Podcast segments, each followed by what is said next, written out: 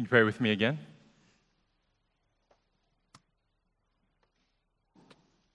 O God, our Heavenly Father, we do pray now that as we look into your word, that by your Spirit you might teach us, that you might show us what it is that we need to see, and that by your Spirit you might speak to us through the Scriptures, that we might hear and listen and obey your word. We pray all this for your glory, for our good.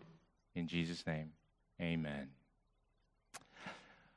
Well, if you've been with us in the past few weeks, we have been going through a new sermon series in the book of Exodus. We are calling it, You Shall Know I Am. And that's because that is essentially the theme of the book. Exodus is ultimately about God revealing himself to his people. I know it is about certain characters that we're very familiar with, Moses, Pharaoh, the Israelites, their escape from Egypt, but I will contend that ultimately this book is about God. It's about God revealing his name, his character, his glory. And we've been seeing God just in the first two books of the Bible revealing himself right from the start. In the book of Genesis, we learn that God is the creator and covenant maker. That means he's the one who made all the peoples of the world, and he chose and blessed one particular people that they might therefore be a blessing to all the rest. And he secured that blessing for that people by means of a covenant, by means of a promise that he made to their forefathers. That's Genesis, and now in Exodus, this covenantal God reveals his name as the great I Am. And he proves his power, and he demonstrates his glory over all of his rivals. This book of Exodus is all about God showing his glory. We see over and over again throughout this book, God saying in similar words that he is going to perform this sign, or he's going to send that plague so that you, and whether he's talking here to the Israelites, or maybe he might be talking to the Egyptians, the whole point is so that you shall know that I am Yahweh. I am the Lord. And so the whole point that we're trying to argue about the book of Exodus is that it's about getting God's identity right, to really know him as he has revealed himself. Otherwise, if you fail to do so, you might be confused, you might be frustrated when you experience some false expectations of God. I know in my life there have been times when a mistaken identity led me to form some false expectations of other people. There was this one time I remember standing in a retail store wondering why this sales associate is so neglectful and such a poor worker. She's not paying any attention to me as I'm standing there, obviously, with clothes draped over my arm, waiting for her to open up a dressing room for me. Turns out she's just a customer, like me, who happens to dress like all the other hipster workers in that store. It's hard for me to get it straight. That was my bad, definitely. I made assumptions about this person. I was in my head thinking all of these bad thoughts about how she doesn't know how to do her job. I thought I knew who she was, which frustrated me when her actions did not match my assumptions. Now, I know my example is trivial compared to the case of mistaken identity that the Israelites had. But, of course, the principle is still the same. So for the Israelites, they were introduced to Yahweh, the Lord, the great I Am. And they were informed by Moses and Aaron that this is the God of your forefathers, and he has made a promise to you today. He is going to deliver you from slavery. And so they, therefore, formed certain assumptions about God, and they had certain expectations for how he would act. So in chapter 4, like we looked last week, God promised to Moses that I'm going to be with you. I'm going to be with your mouth. I am going to give you the very words that you ought to say to Pharaoh. And so you can understand why Moses and Aaron and the Israelites, they were all expecting that now that God has come, he's chosen Moses, he's given him Aaron, he's given him words to say, we're going to have success. There's going to be immediate success here. Moses must have figured that he and his brother just have to walk up to Pharaoh, deliver the message from the Lord to let my people go, and it would be over. Exodus complete, book over. But the exact opposite happens. Pharaoh is annoyed by this request. He assumes it must be that the Israelites are lazy, they are idle. That's why they have enough time to dream up this silly idea of leaving and going to hold a feast to their Lord. And so he doubles down on oppressing them. And of course, that certainly did not fit Moses' expectations. Look with me at what he says to the Lord at the end of the chapter. Look in verses 22 to 23, and you can get a hint at what Moses imagined would happen once he spoke up to Pharaoh. It says in verse 22, then Moses turned to the Lord and said, "Oh Lord, why have you done evil to this people? Why did you ever send me? For since I came to Pharaoh to speak in your name, he has done evil to this people, and you have not delivered your people at all." Can you detect the underlying assumption? Moses assumed that having God's presence, having God's promise on your side guarantees you immediate results. Why haven't you delivered already, Lord? He is baffled by his experience of failure. Earlier in the chapter, we see Pharaoh asking a very important question. Who is the Lord? He at least acknowledged his ignorance of who is the Lord. I think Moses' problem is that he presumes to actually know the Lord. He presumes to know exactly how the Lord operates, but there is, as he shall see, more to God than he expected. And church, I believe the same could be said of us. I believe we could be in danger of making the same assumptions and putting false expectations on God. Maybe some of you have been confused. Maybe you've been frustrated with the Lord lately because his actions have not matched your assumptions. You're trying to serve him. You're trying to do his will. You're trying to please him. And so you expect there to be at least some progress, some fruitfulness, some success. But instead, you've been faced lately with opposition, hardship, and failure. And so I think it'll benefit you to ask the same question. Who is the Lord? As revealed to us in Scripture, who is he? In Exodus chapter 5, what do we learn about him? Maybe there's more to him than we expected.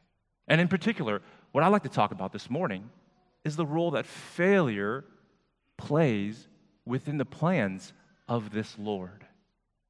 I want to talk about failure.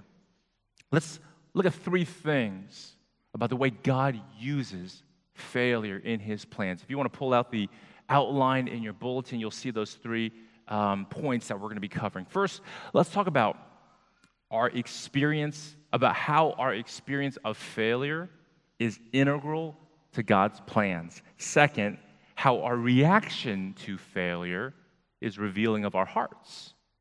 And third, how our powerlessness in failure is pointing to God's sovereign grace. Okay, so that's a roadmap. Let me begin by considering how the experience of failure is integral to God's plans. Let's first review what happened after Moses and Aaron approached Pharaoh and told him that the Lord, the God of Israel, says, "Let my people go." So look with me in verse 2. But Pharaoh said, "Who is the Lord? Who is Yahweh, that I should obey his voice and let Israel go? I do not know Yahweh, and moreover, I will not let Israel go." Now what's going on here? Because as we already saw, in chapter 4, God, he gives promises. He gives assurances to Moses. Because remember, Moses is filled with self-doubt. He is lacking in confidence. And the Lord tells him, don't worry, Moses. I will be with you. I will be with your mouth, and I will teach you what to say.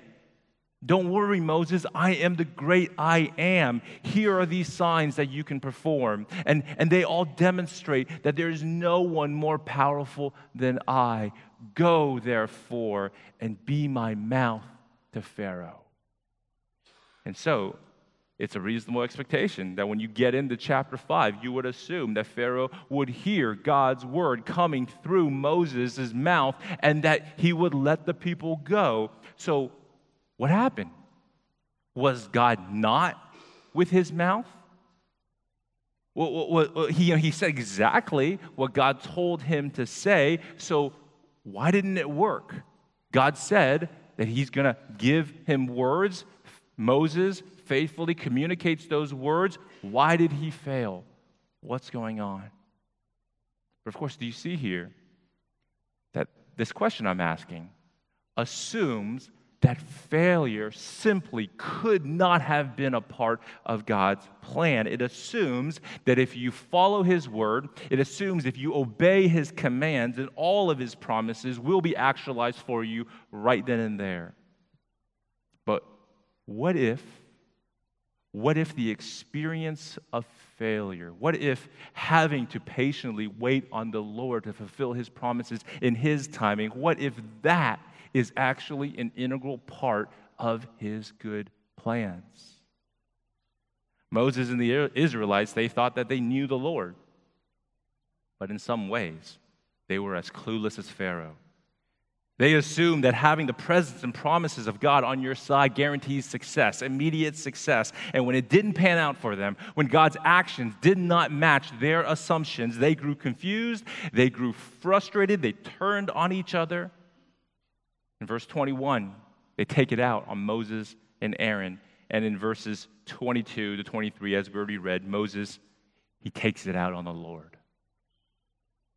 But if you read the Bible, starting from the very beginning, you are already introduced to a God who incorporates failure, who incorporates waiting within his plans for his people.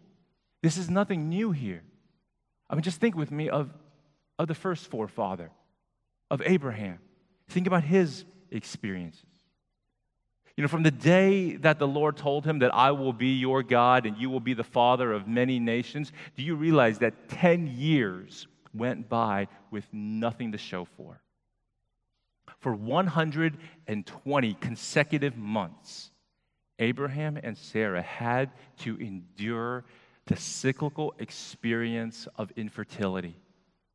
Every month, ascending in hopefulness, only to plummet into disappointment and despair once again. After 10 years of that, they were fed up. And so they turned to Hagar. They turned to Sarah's handmaiden, hoping that if they gave her to Abraham, then maybe she would bear that child of promise. They tried to take matters into their own hands. It would actually take another 15 years. So that's 25 years in total of experiencing failure on a monthly basis before God opened Sarah's womb and fulfilled his promise to give them Isaac, that child of promise. And so those 25 years, those 300 consecutive months, friends, they were not punishment for failure to believe or to obey. No, those painful experiences of failure were actually integral aspects of God's plan for Abraham and Sarah. And if you actually think about it, the actualization of God's promises to them can appear to make the situation even worse before it gets better. Because once Abraham finally had Isaac in his arms, the next thing you know, he's being asked to sacrifice his son. And so what we see is that God tends to challenge us with experiences of difficulty before he gives us the victory. He often tests us. Will we trust him even as the situation seems to get worse before it gets any better? That seems to be the case here for Israel, here in Exodus 5, because God's promises are starting to be actualized. His chosen man, his promised prophet, is here with a word from the Lord on his lips. But with the actualization of the promise, the situation seems to be getting worse. If you read on in the chapter, Pharaoh makes it even harder on the Israelites by no longer supplying them straw in order to make their bricks, but at the same time, he still requires them to produce the same amount of bricks as before. And he has them beaten when they fail to produce. The point is that even when it seems like God's promises are taking shape, the situation can get worse before it starts to get better. But the apparent failure is not an intrusion to God's plans. The whole point is that it's an integral part of his plans. I want to stress this point for you. For those of you who right now are experiencing failure, who are experiencing disappointment as you're trying to follow Jesus, and you're trying to serve him, maybe in your studies or in your work, within your family, just within your life, you want to please him. Well, notice how God is, he's with Moses. Notice how God is with his mouth. Notice how God is keeping every single promise that he made. And notice how yet failure is still present. Disappointment and difficulties are still a reality. And so just seeing what Moses is going through, I think, should give you so much comfort to know that failure in itself is not an indication of your disobedience or of God's displeasure. Now, of course, you should always be evaluating your actions. You should always be testing your attitude in case you are in disobedience. But the point here is that the experience of failure itself could very well be an integral part of God's plan for you. And the question really is, how are you going to react to it? How are you going to respond? This leads to our second point. Let's consider how our reaction to failure is very revealing of our hearts. The point here is that one of the reasons why failure is an integral part of God's plans is because he wants to expose and to reveal things about us to us. And oftentimes, you don't really know what's in your heart until life gives you a jolt, until you are shaken by some crisis, by some pain, by some experience of failure. C.S. Lewis tries to make this very point in his book, Mere Christianity. He says that the best evidence for what sort of person you are is to see how you react when you are surprised and taken off guard by some crisis of failure. He writes this: "Surely what pops out before the man has time to put on a disguise is the truth. If there are rats in a cellar, you are most likely to see them if you go in very suddenly. But the suddenness does not create the rats, it only prevents them from hiding. In the same way, the suddenness of the provocation does not make me an ill-tempered man, it only shows me what an ill-tempered man I am. The rats are always there in the cellar of my soul." And so what he's trying to say here is that if you're always accustomed to getting your way, to experiencing success and achieving your goals, then you're kind of like the man who always goes into the cellar shouting and announcing your presence, giving the rats plenty of time to hide themselves. Sometimes for the good of your own soul, you need to experience failure. And then, like the man who suddenly falls into the cellar, you can finally see the rats that have always been there. And friends, I think that's one reason why God wills for you to experience failure. How you react is going to reveal how many rats are in your cellar? How many sinful inclinations still need to be rooted out of your heart? So do you see what I'm saying here? Failure can actually be God's grace to you. Just consider the Israelites. You see, the central question for them in the book of Exodus that's been presented is the question of, whom will you serve? God or Pharaoh? The king of Egypt or the great I am? Whom will you serve? And as we saw last week at the end of chapter 4, after hearing the good news of God's presence and God's promise, it says that the Israelites bowed down and they worshiped the Lord. But now, at the first sign of trouble, at the first taste of failure, they go back to who? They go back to Pharaoh. Look at verse 15. Verse 15 says, Then the foreman of the people of Israel came and they cried to Pharaoh.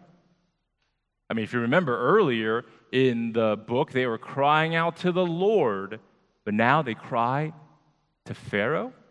And listen to what they say to him. Why do you treat your servants like this? Your servants. Two more times.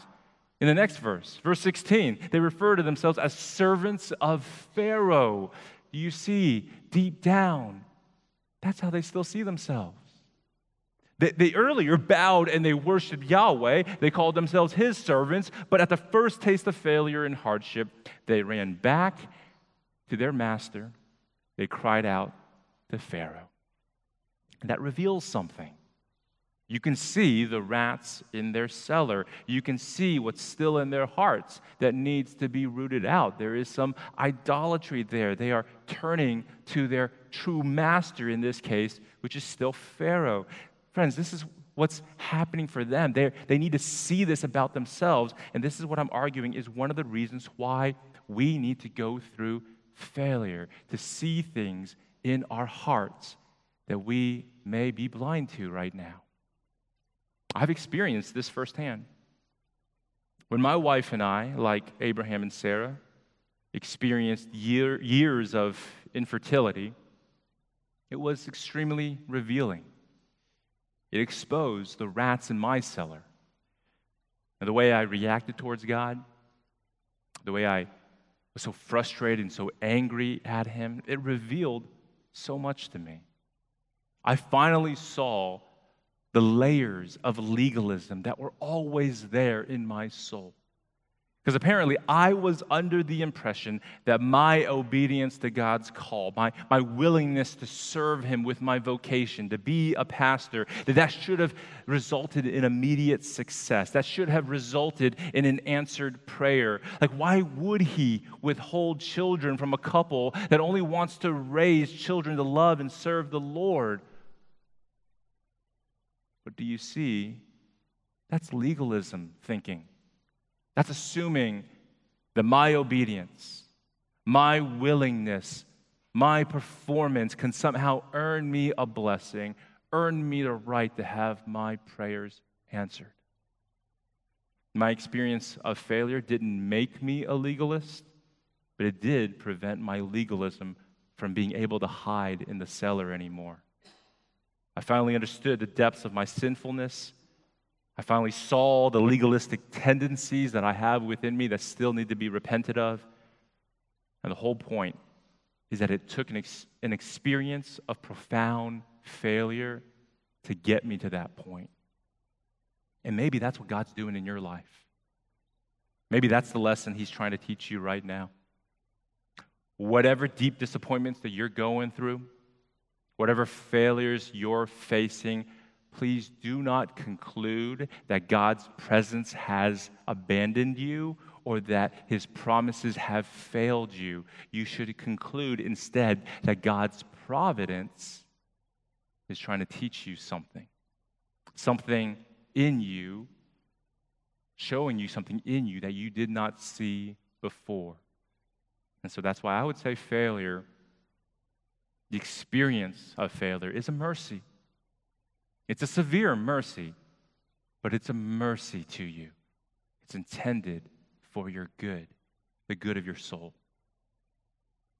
So we've considered how God's plans for us often include the experience of failure and how one reason is to help us to see what's truly in our hearts.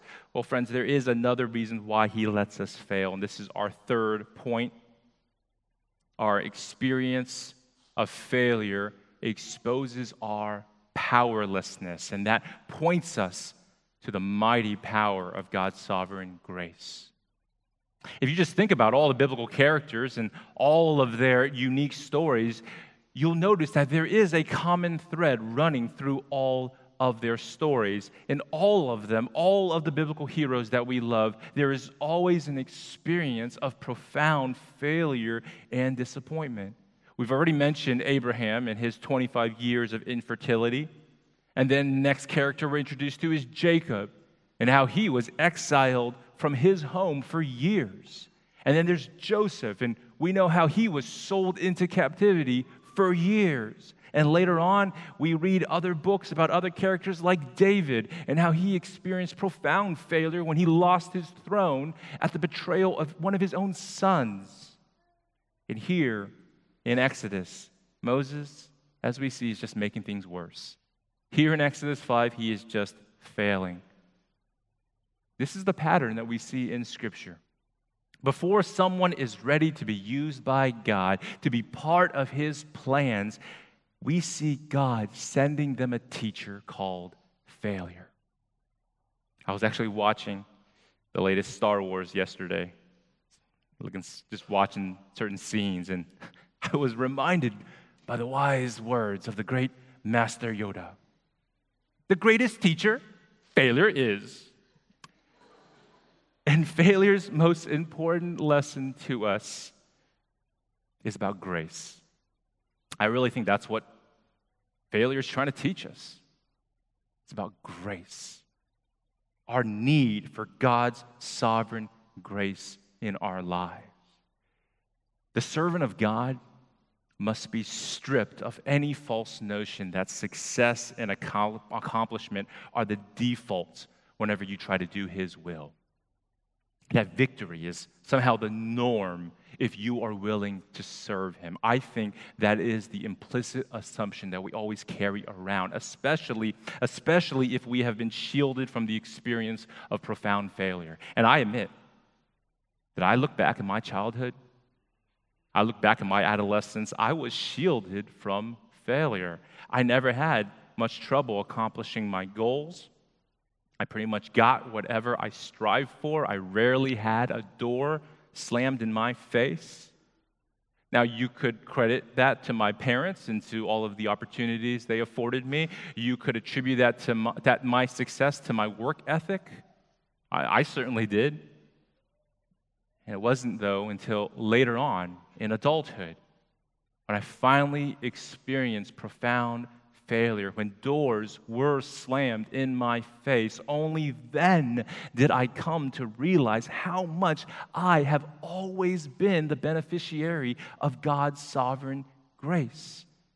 I realized how much I presume on God's grace, how much I take it for granted all the time, because I realize now that every success, every accomplishment, every win, all of that is a gift of grace. He's always giving me what I don't deserve, because what I do deserve, what you deserve, is the wages of our sin. We deserve the consequences of our selfishness, of our negligence of God and his glory. Failure should actually be the default. Difficulty should be the norm. And so it's in those occasional moments in life when God sovereignly holds back his grace and lets us taste failure, the failure we do deserve. It's in those moments that we are reminded about our powerlessness and our deep need for his grace. And that, my friends, is another reason why God works that failure into your life, into his plans for you. He is trying to humble us.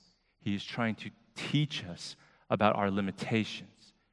And this lesson that he's teaching us I think is especially pronounced when you are trying to change people's minds or to touch their hearts, because that is exactly what Moses and Aaron were tasked to do. They were tasked to change the mind of Pharaoh and to move his heart to compassion. But this story of failure teaches us that the human heart is hard, and it's beyond the power of any other human to actually change it. Moses and Aaron tried to deliver a clear and compelling message, and it did nothing. The foremen, they tried to appeal to reason. They made pragmatic arguments, but to no avail. And if we keep on reading in the book, we see Pharaoh confronted with more miraculous signs and more persuasive speech and more threats and more warnings, but none of it will compel him to let God's people go. In the end, the only force powerful enough to change his mind and to move his heart proves to be the hand of God.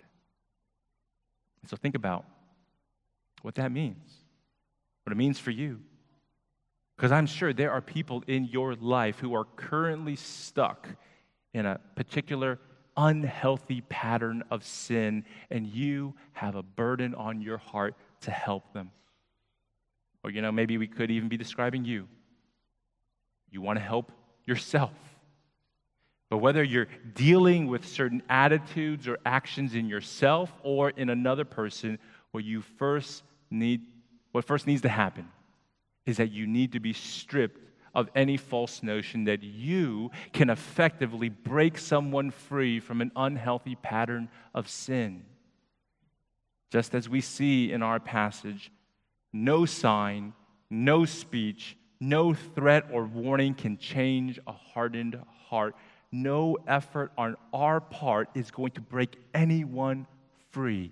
God himself is going to have to do the work. He's going to have to break in. The great I Am has to roll up his sleeves, to bear his mighty arms. He alone has the power to save, to change a sinner's heart, and to rescue us from bondage.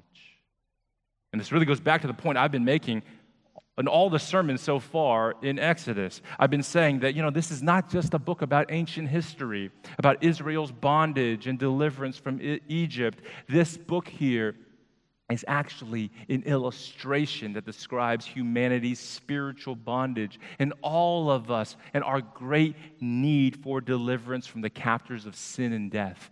That's what this book is about. The mighty events recorded for us in Exodus supply us with the categories and the concepts that are necessary for understanding an even greater Exodus to come, when God, as it says, raises up another prophet like Moses.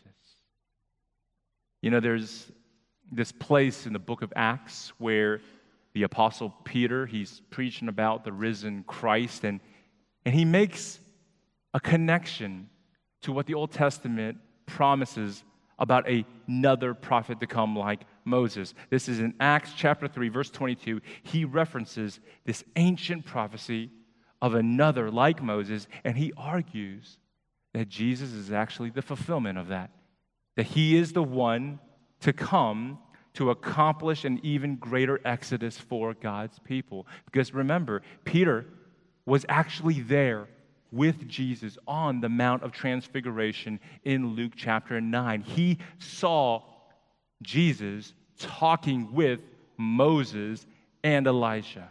He heard them discussing Jesus' departure. Literally, in the Greek, it says that they were discussing his exodus.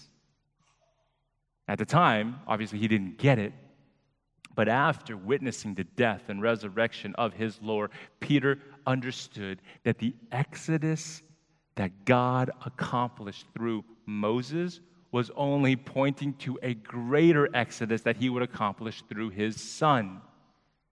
That through Jesus' life and death and resurrection, God would deliver his people from an even greater enemy and a deeper bondage. And friends, if you just put your faith in Jesus, believing that he died for your sins and that he rose again to give you new life, then your life can truly change. You can experience true freedom. That, my friends, is the grace of God in the gospel. And the point I've been trying to make is that God allows you to experience failure in his plans for you in order to humble you and drive you to him and to that very grace found in the gospel.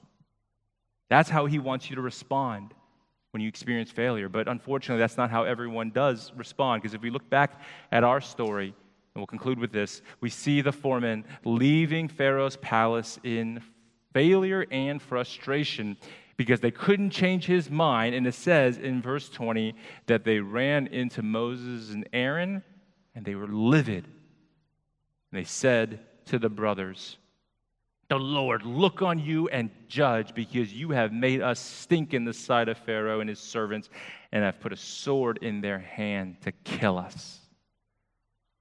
And so instead of letting the experience of failure drive them to God, it drove them to confront Moses and Aaron, to call a curse down upon them, and to blame them for Pharaoh's response. Now, I really think that's the natural reaction for us. When we experience failure, we go looking for someone to blame. But instead of turning to Pharaoh for help, or instead of turning against Moses and Aaron, what they could have done is they could have turned to God. They could have cried out to the Lord like they did earlier at the end of chapter 2. Failure is meant to strip us of any false notion in ourselves and turn our eyes to see what the Lord will do that we cannot do for ourselves. Just look with me at the next verse in chapter 6, verse 1. Just look at how the next chapter begins. The Lord is basically saying, okay, now that you've been educated by failure, now that you are starting to turn away from yourselves, now watch. Now, look what he says in the very first verse. Now you shall see what I will do to Pharaoh. Let me ask you, what kind of failure are you facing right now? What kind of disappointment are you dealing with? Are you frustrated with the lack or the pace of change in yourself or in another person? Where are you turning? Are you turning to others to cry out to them? Are you turning to others to blame them? Turn away from others. Turn away from yourself. Turn to the Lord and see what he will do. He's going to amaze you. He's going to surprise you. Turn to the Lord. Let me pray for you. Father, thank you for this word. Thank you for how it is speaking to us, even in the midst of difficulty, disappointment, and failure. How no matter what range of emotions we bring to you this morning, your word speaks a relevant word to us.